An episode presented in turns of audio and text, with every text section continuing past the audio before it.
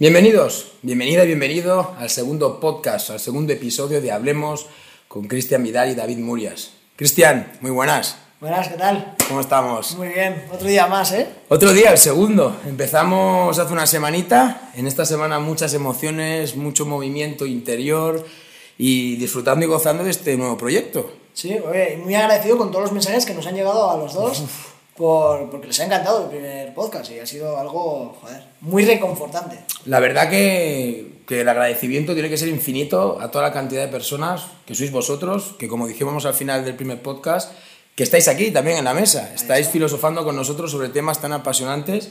El del primer capítulo fue el apego y el que traemos hoy tiene fuerza y potencia. Sí, sí, ¿eh? yo creo que el de hoy va a llamar incluso más la atención, ¿no? Yo creo. Porque es un tema más global, ¿no? A lo mejor a la gente le suena más, ¿no? Sí, sí. ¿Qué tema es, Cristian? Anúncialo tú, va. Es el tema del liderazgo. El liderazgo, el liderazgo humano en nuestras vidas. ¿Qué es ser un líder? ¿Cómo te puedes convertir en un líder? ¿Qué tipos de líder hemos tenido en nuestra vida? Exacto. Y sobre todo, ¿cómo nos podemos convertir en un líder para tener una vida feliz? Porque sin liderazgo no hay felicidad. Está, está claro. Además, ya hemos nacido biológicamente para querer ser líderes. Lo que pasa es que hay gente que no sabe serlo o que les han dominado desde el principio y entonces no han sabido serlo. Pero realmente hemos nacido para Es- ello. Esta es una buena cuestión para empezar el, el tema del, del liderazgo humano. Es decir, ¿te puedes hacer líder o naces líder? ¿Qué se necesita para ser líder? Yo aquí me planteo esta cuestión biológica que tú dices y la relaciono con la supervivencia. Al final, si la propia naturaleza del cosmos, del universo, nos ha puesto en el planeta Tierra como único objetivo, que es la voluntad de vivir, como decía Schopenhauer, el filósofo, es decir, sobrevivir, tenemos que tener una naturaleza propia de liderazgo para poder afrontar las circunstancias y ser líderes. O sea que por biología estamos hechos ya para liderar nuestra propia vida, ¿no? Exacto, exacto. O sea, al final, ahí lo has hecho muy bien. Lo primero que tienes que liderar es tu vida. Luego, a partir de ahí, pues puedes liderar un equipo o puedes liderar eh, tu familia, pero al final, lo primero que tienes que liderar es tu propia vida. Y partiendo de esa base ya vas a ser un líder, independientemente de que en tu grupo quizás no seas el líder principal o la persona que domina, ¿no? Pero yo creo que cuando lideras tu vida, ya estás siendo un líder. ¿Sabes lo que te digo? Em, yo, cuando pienso en líderes, ¿Sí? en la consulta he visto a muchos. Y muchas veces no he visto un resultado material o un resultado de reconocimiento social, sino que he visto a madres líderes, a padres líderes, a niños líderes, a gente que ha sido líder sin saber que era líder.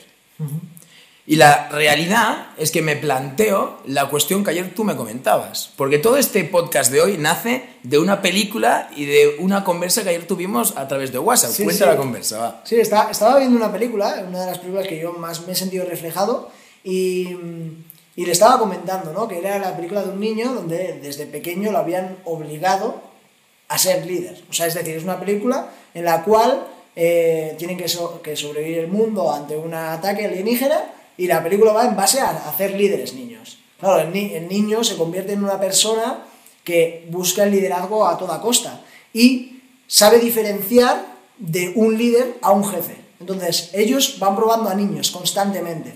¿Qué pasa con esos niños? Son todos niños fuertes, les han educado con violencia, les han educado para ser militares, ¿no? Ya desde pequeños. ¿Cuál era la diferencia entre el niño y los demás? Los demás imponían y él enseñaba. Entonces, claro, eh, es una forma de explicar lo que es un líder muy bien. El tío cuando tiene que marcar, marca, pero el niño cuando tiene que darle su lugar a los otros, se lo da. Entonces continuamente está batallando. De hecho, la película entera es muy intensa porque son dos horas donde el niño todo el rato, todos los mensajes, podría sacar una frase de la película. Todo el rato, constantemente, porque está todo el rato liderando en cualquier situación. Y es increíble. A, través de esto que comentas, ahora mismo tú lo comentas y mi cerebro empieza a generar ideas y me vienen un montón de cosas que hablar, ¿no? Y aquí, de esto que tú ahora dices, me vienen diferentes eh, comentarios, que pueden ser a lo mejor diferentes puntos a comentar, ¿no? El primero es que ya en la antigüedad, eh, en la época griega, el señor Alejandro Magno, eh, que es considerado el mayor líder humano de la historia de la humanidad, ya educaba a los hijos de los atenienses desde una educación muy concreta para convertirlos en líderes, ¿no? Y la otra cuestión que me viene, que podemos comentar esta educación, si en nuestra sociedad nos están educando para ser líderes, es si realmente, realmente el líder es un tirano. Porque hoy en día se confunde muchas veces ser un líder con ser un líder que es tirano. Y mucha gente rechaza el liderazgo porque lo asocia con esa manera de ser tirana, dominante y que tiene ese componente de ego, ese componente de egoísmo, ¿no? Y mucha gente ve el líder como algo malo porque no lo diferencia del tirano. Esto es una buena diferencia que a lo mejor tendríamos que comentar también. Sí, es que hay una gran diferencia, yo creo que, o tirano, o yo lo suelo decir, la, la diferencia entre un líder y un jefe. El líder yo creo que, a grosso modo, es la persona que sabe que tiene que dirigir un equipo, ¿no? Y ese equipo vale lo mismo que él, pero hay que ordenar las ideas de todo el equipo, porque si todos dicen esto, esto, esto y esto y esto, y nadie ordena las palabras, pues realmente se acaba no haciendo nada. Entonces, para mí, que es un líder? La persona que escucha a todos porque todos pueden tener una buena opinión y ordena todas las ideas del equipo para tomar la mejor decisión. El jefe impone su forma de pensar. Haced esto porque esto es lo correcto. Y a lo mejor hay un tío en la mesa que está con una idea brutal y no, no, no, no la puedes poner porque el jefe le ha obligado a hacer otra cosa. Entonces dice, bueno, pues la hago. Esa es la diferencia, yo creo, entre un jefe y un líder a grosso modo, ¿no? Obviamente hay muchas más cosas. Pero creo que eso sería eh, la parte del ego que quizás un líder no, no tiene. ¿no? Qué, qué- heavy, porque desde los campos en los que cada uno de nosotros está, puede ver el concepto de liderazgo de una manera muy, muy concreta y muy abierta. Uno de los campos en los que tú más te mueves es el mundo del business. Sí, y tú has tenido realmente que ver esa diferencia entre el líder o lo que sería el jefe, ¿no? Yo, por ejemplo, dentro de mi mundo, que es en la consulta, una de las áreas que toco es la educación.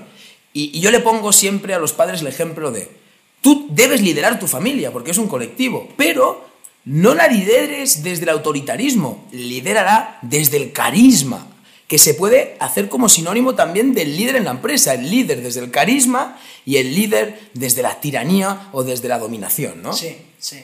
Es cierto. Sí, al final, pero si te fijas es lo mismo. O es decir, al final, ¿qué haces cuando estás en una empresa? Tienes que ser carismático, tienes que ser querido.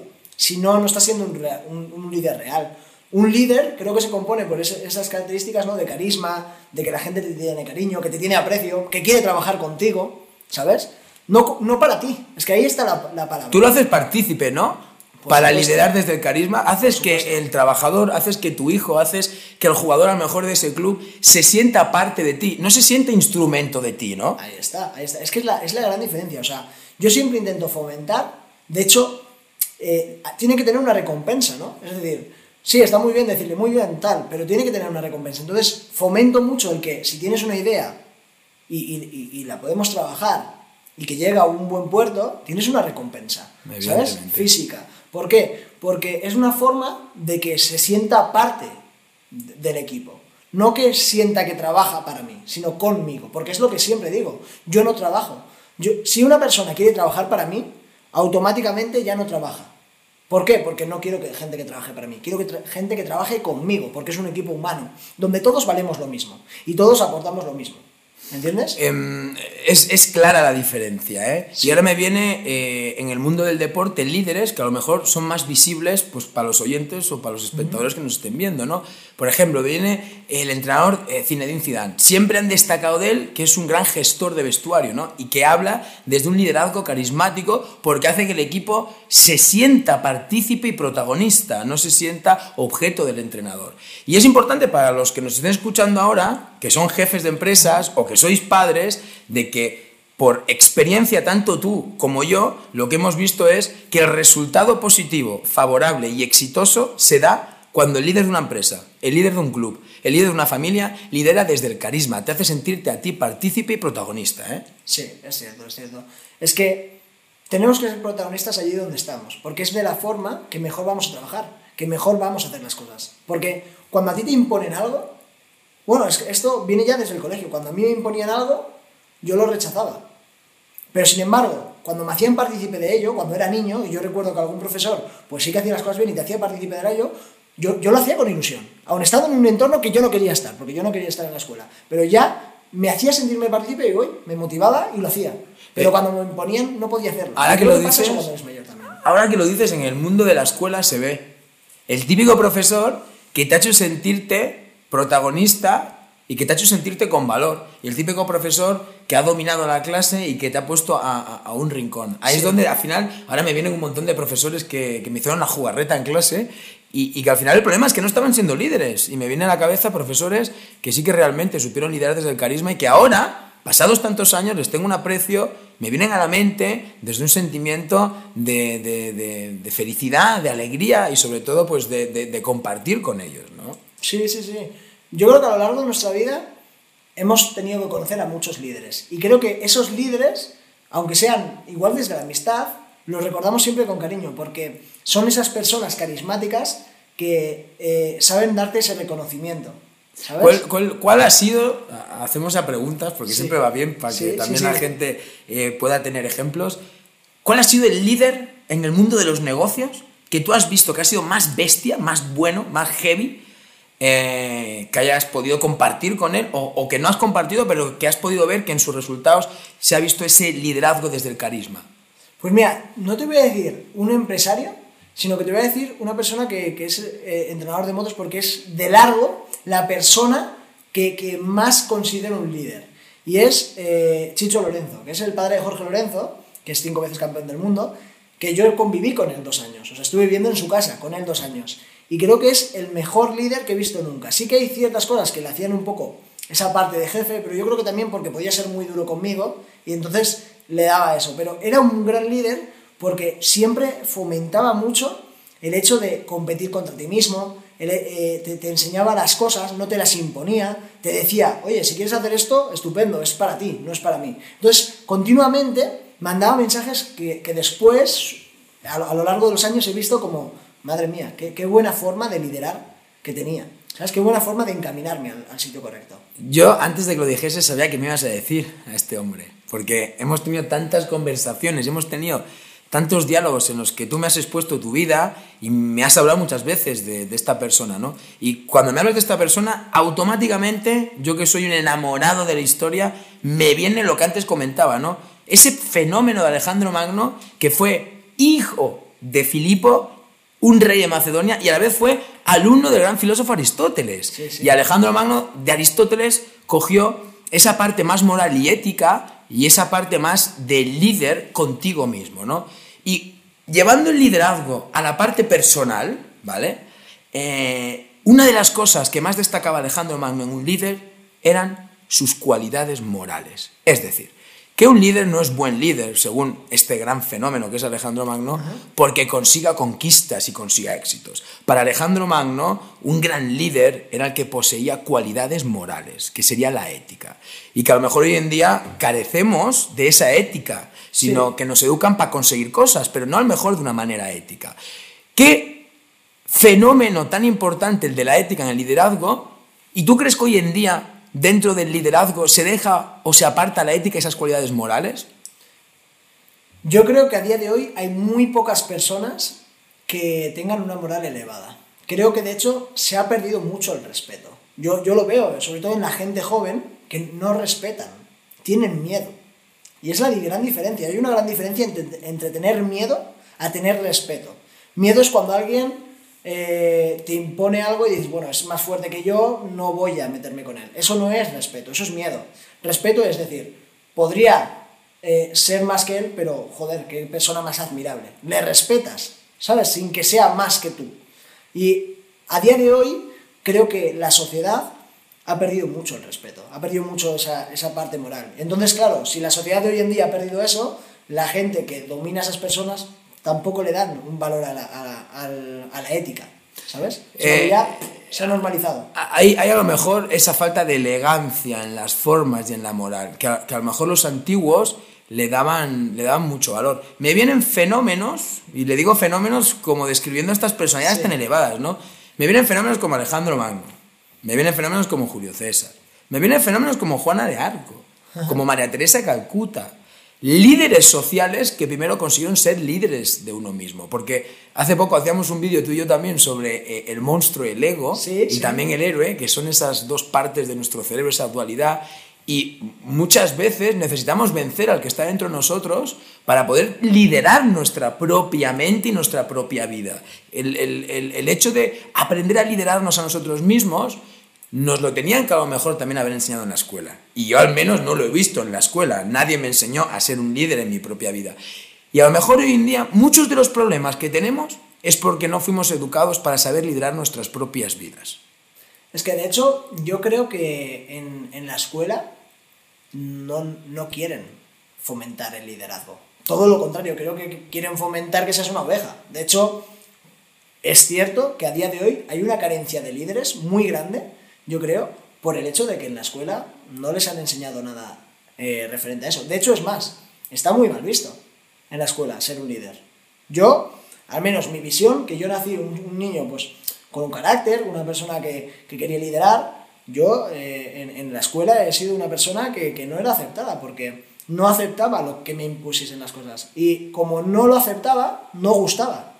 Nunca me ha, venido un profesor a decirme, ¿por qué crees que esto no es así? Nunca, nunca me han preguntado, sino que me decían, no, te equivocas. Puede que estuviese equivocado. Claro. Pero yo, que, considero que, que, lidero a un colectivo, que lidero a un equipo, nunca le digo a una persona que está equivocada. Porque quizás no lo esté. Solo pensamos diferente y a lo mejor él me puede aportar una idea y yo le puedo aportar otra y juntos llegamos a un punto medio. De esa forma, tú puedes hacer que la otra persona se sienta eh, a gusto con, su trabajo, yo también me siento a gusto con él porque nos hemos entendido, aunque no hayamos quizás llegado al, punto medio, ¿eh? pero ambos nos hemos respetado. Y he entendido que él piensa así y ha entendido que yo pienso así. Y bueno, vamos a hacer algo que sea intermedio entre los dos. O le voy a explicar el por qué yo pienso así y por qué creo que es mejor. Y quizás no funciona lo mío y después pruebo lo suyo. Claro. Pero de esa forma estás liderando. Pero si tú estás imponiendo a la gente, no, no estás liderando. Eh, impones a los de afuera, pero también cuando no te lideras a ti, te impones a ti. Y yo en la consulta llevo 10 años viendo tantos casos de gente que no es líder de su propia vida, y yo era uno de ellos. Es decir, yo, yo tenía una falta de liderazgo en mi vida, pues porque no sabía cómo liderar mi vida. Y si ahora nos estáis escuchando o viendo y pensáis, vale, sí, me estoy dando cuenta que a lo mejor no lidero mi vida, ¿cómo la puedo liderar? ¿De qué forma yo la puedo liderar? ¡Wow! Me viene ¿no? a la cabeza un poquito lo que, lo que he ido viendo en la consulta a lo largo de estos años y también lo que yo he podido aportar. ¿no? ¿Qué características tiene que tener un líder? La primera es reconocerte como que tú eres este David o eres este Cristian y estás aquí para hacer algo en el mundo. Es decir, reconocer tu existencia como tal y reconocer tus cualidades, es decir, hacerte visible a ti mismo tú, no hacerte invisible. Esta sería a lo mejor la primera característica, aunque le parezca a la gente muy simple, no tenemos tendencia a reconocernos como la persona que somos.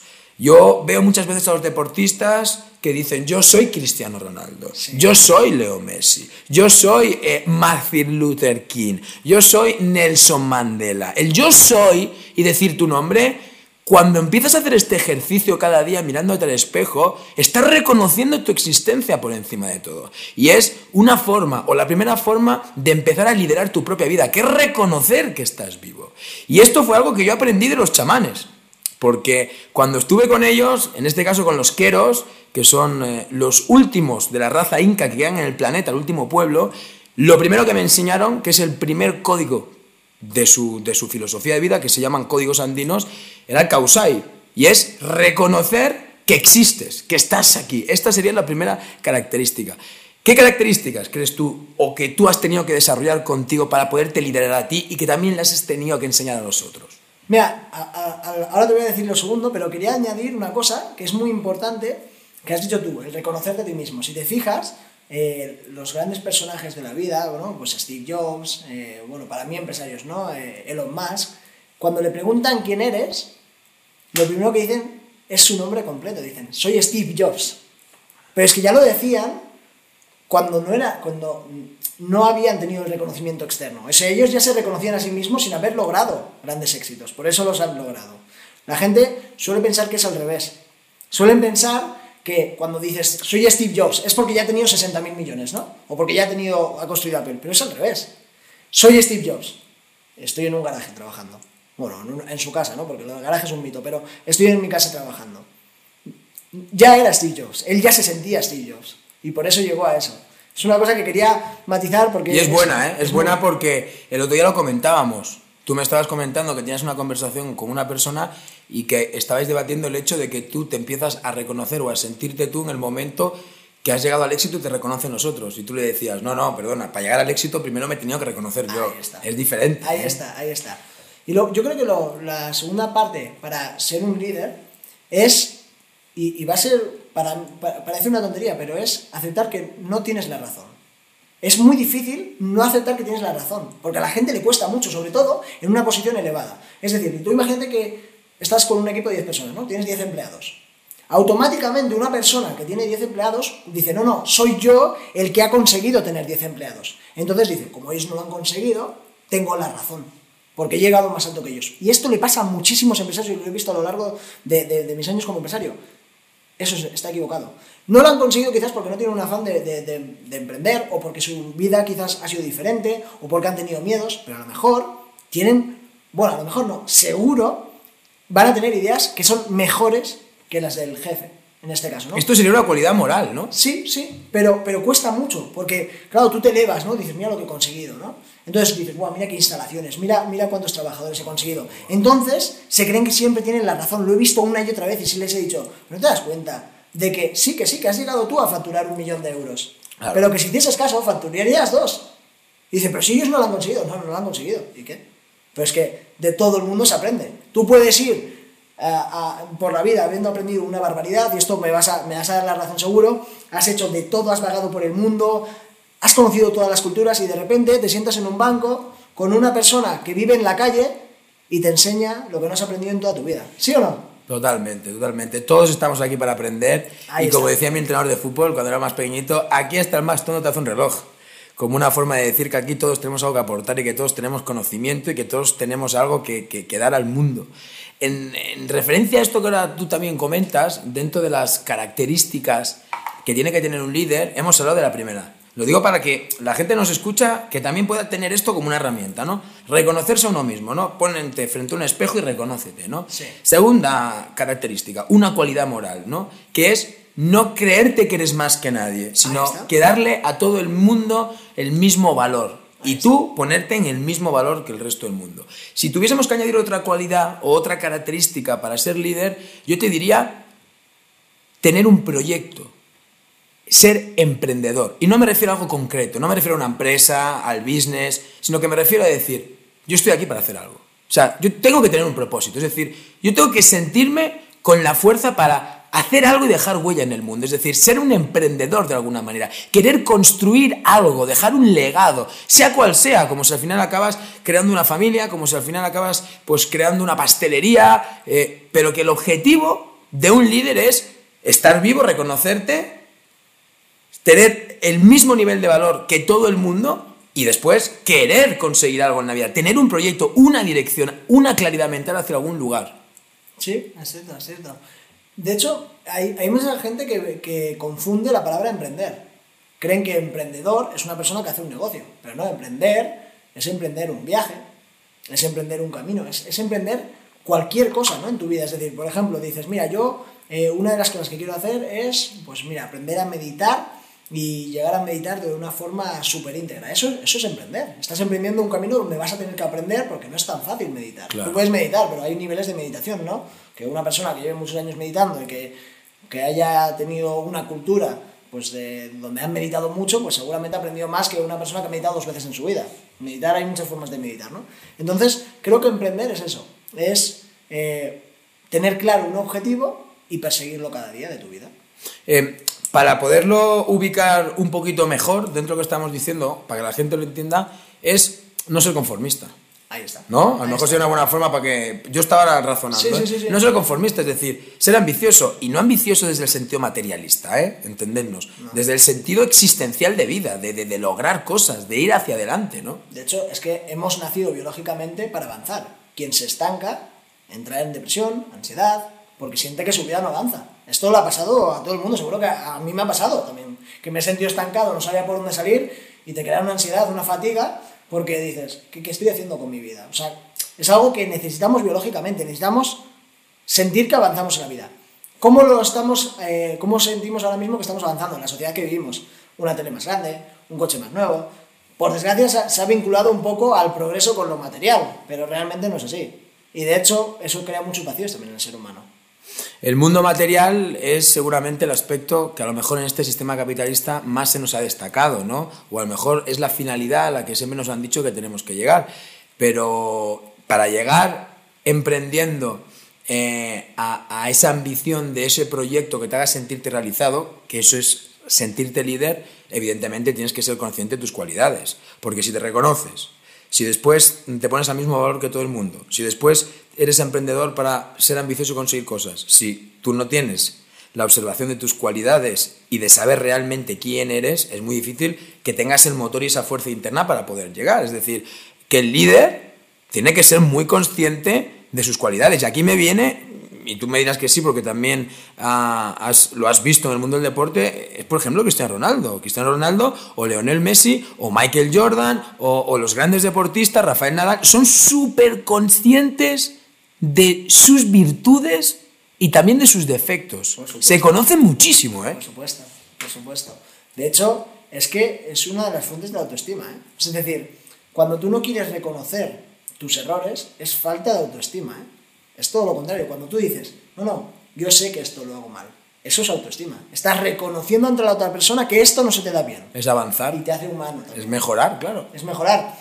De hecho, el primer paso para mejorar un aspecto es decir, no sé hacerlo, voy a aprender. Es, la forma de mejorar o de aprender. Cuando tú dices, no, no, eh, si yo sé más que tú. En ese momento que tú has dicho, sé más que tú, dejas de aprender. Porque ni siquiera escuchas. Dices, no, ¿para qué le voy a escuchar si ya sé más que él? Entonces, y aquí creo que viene el cuarto punto, de cómo, cómo ser un líder. Creo que, y de hecho para mí creo que es el más importante. La forma de ser un líder es no dejar de aprender nunca en la vida. ser ambicioso, claro. Sí, sí, también viene, va un poco de la parte de la ambición, pero es que tienes que aprender constantemente toda tu vida, sin parar. Y, es más, con esa curiosidad, ¿no? Yo creo que, una persona que, que es, que, que es líder siempre tiene curiosidad por todas las personas, por todas las situaciones, cómo desenvolverse cómo aprender a resolver una situación incómoda, ¿no? Ese, ese líder que sabe salir de cualquier situación. Y ahora me viene a, la mente la película esta, que él llega, eh, es un niño, ¿no? Y el, el, el, coronel le pone en evidencia ante todas las personas para que, para que le odien, porque ya le ven con mucho potencial, entonces le ponen contra las cuerdas, ¿no? Y dicen, bueno, hace una broma el niño y dice, es el único niño inteligente que está aquí. Entonces, claro, todos los niños le miran mal al otro niño porque les dejan mal lugar, ¿no? Entonces llega a la habitación donde están ahí todos con sus literas y le dejan la peor cama de todas, ¿no? Que es la primera, nada más llegar y abajo. Y él llega y dice, ¿estabas contento tal? Y dice, ah, muchas gracias, me habéis dejado justo la que quería elegir. ¿Sabes? Es una forma de cualquier situación que otra persona se sentiría incómoda porque dicen, Buah, me han dejado la litera mala, qué putada. Él dice, no, muchas gracias, es la que quería elegir. Entonces, claro, todos los niños dicen, joder. No pueden con él. No pueden con él. Eso, eso es un líder, ¿sabes? Salir de cualquier situación eh, improvisando, rápido, en plan, sabiendo cómo, cómo resolverlo. Y, ahí es donde se ven las cualidades morales. Ahora también pienso, ¿no? Otra de las cualidades morales, aparte de la de que el líder valora a todo el mundo por igual, y eso es lo que le hace emprender, ¿vale? Eh, es que también quiere compartirlo. Es decir, que el líder es feliz solo con sus éxitos. Esto se dice mucho, ¿no? Eres rico. Rico no es el que consigue cosas, rico es el que hace que muchos compartan las cosas, ¿no? Porque al final lo más bonito es compartirlo y vivirlo con más, ¿no? Y un líder que consiga las cosas y se las quede para él, realmente ahí no está disfrutando de lo conseguido. Y una de las cualidades morales es el de compartir, el de que tus éxitos sean de todos. Sí, sí, es cierto. De hecho, yo creo que cuando tú, lo voy a poner un poco en el mundo de las empresas, ¿no? Cuando tú tienes éxito eh, en una empresa, tienes, tiene que ver el equipo. Si, si ves éxito, también tiene que formar parte de ese éxito, ¿me entiendes? Es decir, creo que tienen que tener esa recompensa, decir, guau, hemos crecido. No ha crecido y mi jefe se ha comprado un Lamborghini. ¿Sabes lo que te digo? No, no, no. Hemos crecido, guay, y al final de año pues he tenido también esta recompensa, ¿no? porque todos hemos evolucionado, hemos creado esto, vamos a por más, a ver si a ver el año que viene pues tengo más, ¿no? Y cuando tú creces en, toda la comunidad, ¡buah! Eso es una, les reconforta. Y a ti también te reconforta porque dices, ¡buah! Les estoy dando una mejor vida, pero es que ellos también me la están dando a mí, es que somos un equipo, porque mutuamente nos estamos dando todo. Somos un todo, ¿eh? que se dice dentro de, de, la ciencia cuántica, somos un todo, que es lo que es lo más poderoso. Em, otra de, la, de, las cualidades que veo como, como el gran líder eh, es que realmente cuando tú logras el éxito y cuando lo compartes con, con, el mundo, una de las cosas de las que te das cuenta es de agradecer de agradecer lo que tú tienes. Porque mucha gente se piensa que al final el líder es porque le ha tocado ser bueno, tiene unas cualidades innatas y le llevan al éxito. No, no, es que el líder también fracasa. Sí, sí, continuamente además. Es que el líder también tiene crisis, es que el líder tiene bajones. Y esto ahora me viene a la cabeza eh, el documental último de, de Netflix de Michael Jordan, ¿no? Eh, en el que explica que él no es un superhombre, sino que él se ha hecho un superhombre. Y a base de fracasos, de derrotas, ha querido aprender otra cualidad que tú dices, aprender, aprender, aprender, aprender tanto, que al final su ambición era tan desmedida que su evolución era constante, ¿no? Es decir, que si tú nos estás escuchando, el líder también cae, también fracasa, también llora, también tiene llantos y también después de caer se recompone y, y, el espejo que se rompió en mil pedazos se vuelve a hacer y vuelves a levantarte como el ave de Fénix para conquistar el cielo, la tierra y todo lo que tú te propongas. De hecho, es que es muy necesario caer numerosas veces, porque contra más veces te caes, más fuerte te levantas. Y sí, que sé que suena muy tópico, pero, pero es la realidad. O sea, tú necesitas esas crisis continuamente para poder evolucionar, porque el ser humano biológicamente hemos nacido para que cuando estamos muy mal, tener que por supervivencia propia elevarnos y aprender. ¿Cómo sales de un pozo? Pues aprendiendo a escalar, aprendiendo a subir de mil maneras, ¿no? Y es tan necesario fracasar que si no lo haces tampoco puedes tener éxito. De hecho, tú fíjate en la historia de la mayoría de personas que han creado su fortuna, ¿vale? Hablando de económicamente. Casi todos han tenido un pasado muy malo y dicen, no, es que parece que se lo inventen. No, no, no es que parece que se lo inventen, es que es la forma de tener éxito. Para tener éxito, primero tienes que tener un fracaso en tu vida, porque aprendes a tener éxito en base al fracaso, no en base a tengo éxito, tengo más éxito. No, obviamente, pues sí, cuando tú ya tienes un éxito, ya has aprendido a hacer ciertas cosas y solo es repetirlas. Pero para aprender a tener eso o a, haberlo conseguido, necesitas haber aprendido de estar muy abajo. ¿Sabes? Yo lo he visto en todos los perfiles que han conseguido su propia riqueza. Pues si obviamente es una herencia, es diferente. Pero los que la han conseguido por sí, por, por, ellos mismos, siempre han tenido un pasado que es admirable. Por eso yo cuando me junto con un empresario, le digo, ¿cómo empezaste? Es lo que más, lo que más curiosidad me crea, porque es, es su origen, es su sufrimiento, es la parte más humana. De hecho, cuando tú le dices, guau, ¿cuántas cosas tienes? No le preguntas al empresario, guau, pero tienes esto, tienes estos coches, estas casas, guau. Eso no le llena. Pero tú háblale de su pasado. ¿Cómo empezaste? Guau.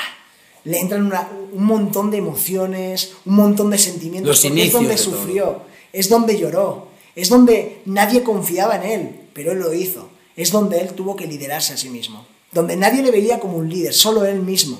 Y esa es la parte más bonita de tu vida. Porque cuando ya tienes, es muy fácil todo el mundo te reconoce.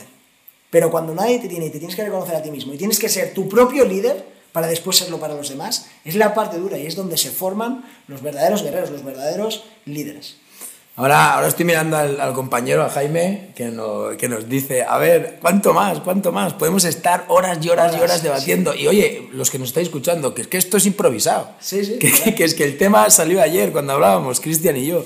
O sea que, que viene de la inspiración, viene del corazón, viene de la pureza y de la autenticidad, que es eh, realmente la mayor sabiduría que hay, que es esa conexión con la propia vida. ¿no? Y ya para, para cerrar este podcast, que yo ya estoy emocionado y que sinceramente podría seguir hablando horas y horas y horas, y tú igual, que te veo también aquí Con, la, con la piel erizada, em, yo creo que es bueno enviarle un mensaje de liderazgo ¿vale? A todas las personas que hoy están aquí compartiendo esta mesa, sean padres, sean madres, sean niños, si estás teniendo una crisis, si estás teniendo una depresión, si ahora mismo por la situación tan difícil que hay hay problemas de salud, eh, un mensaje, envíate un mensaje, envío otro mensaje para poder dar fuerza a todas las personas que están compartiendo eh, esta mesa de filosofía de la propia vida, Cristian. Vale, perfecto. Mira, yo el mensaje que, que daría para que puedas liderar tu vida y también a las otras personas es sobre todo eh, tener las ganas de crear un ambiente que sea favorable para ti. Es decir, cuando tú tienes ganas, y además todos vamos a tener esas ganas, ¿no? Por eso lo digo, porque todos tenemos ganas de tener un ambiente favorable en tu vida. Cuando tú quieres liderar, es por, por algo, ¿no? Tú para conseguir algo tienes que tener esa pasión, ¿no? Por ejemplo, me gusta mucho el fútbol, quiero ser futbolista. Vale, pues tienes que saber que ser un buen líder lo que te va a repercutir es que todo tu ambiente va a ser muy positivo. Yo cuando me dicen tu vida es muy positiva o tienes muchas facilidades, no, no, es, no es que las tenga, es que las he creado yo, porque sé liderar, no las personas, sino mi vida, sé liderar mis palabras, sé liderar mis movimientos. Entonces, tú cuando lideras, creas en tu ambiente mucha paz, creas un ambiente de bienestar. Entonces, creo que el consejo que doy es que para crear, para querer ser un líder, primero que vean lo que van a conseguir siendo un líder. Porque ya hemos dicho, ¿no? Las cinco partes que necesitan para ser un líder. Pero, ¿por qué ser un líder? Yo creo que esa es la pregunta que se tiene que hacer. ¿Por qué tengo que ser un líder? Porque como ya nos han enseñado a ser ovejas, porque es lo que les han enseñado a la mayoría, ¿por qué tengo que ser un líder? Pues porque vas a tener un bienestar en tu vida tan positivo que tú mismo vas a decir, hostias, quiero ser un líder. Quiero ser un líder porque todo a mi alrededor va a ir perfecto. Tienes una relación de pareja, ¿no? O tienes una relación con tu familia y dices, las cosas no van bien en casa, mis niños se portan mal, hay una falta de líder. Pues aprende a ser un líder porque va a hacer que todo lo que esté en tu vida vaya de la forma que tiene que ir, que es con bienestar, con placer. Y yo creo que eso es lo que se tiene que preguntar. ¿Por qué quiero ser un líder? Para tener un bienestar en nuestra vida. Y ese es el consejo que doy. Ese es, ese es el concepto que siempre hablo yo en la consulta, que contigo también lo hablo, lo hablo con Jaime, que es el concepto de la supervivencia emocional. Es decir, yo en la consulta he visto que al final siempre hay motivo para cambiar. Mucha gente me dice, es que cambiar es muy difícil. Y digo, no es que sea difícil, es que tienes que cambiar sí o sí, porque si no vas a seguir sufriendo. Es decir, nosotros cambiamos como seres humanos cuando tenemos la amenaza del sufrimiento, la amenaza del dolor. Y cuando nuestro cerebro y cuerpo detecta una amenaza en nuestra supervivencia, nosotros nos transformamos por completo, porque estamos diseñados para sobrevivir. Y en este mensaje que ahora estamos lanzando, solo hago un apunte. Y es que, señoras, señores, es que el espermatozoide que se unió al óvulo y que hizo que nosotros saliésemos a la vida, tuvo que hacer una carrera de miles y miles y miles de batallas contra otros espermatozoides para llegar al óvulo y al final procrear lo que hoy tú eres. O sea, que tú ya vienes de una aventura de liderazgo y tú ya tienes en tu naturaleza la fuerza para lograr absolutamente esa felicidad que te mereces como ser vivo que estás aquí en el planeta. Por lo tanto, ser líder es ser feliz, y que entiendas que el liderazgo ya está en ti, está dentro de ti, lo tienes en tus entrañas. Simplemente tienes que ser consciente de ello y desde lo que hoy estamos aquí compartiendo y desde tus estudios y tus experiencias, coger esas características para fortalecer tu liderazgo y realmente convertirte en el líder que te mereces. Ahí está.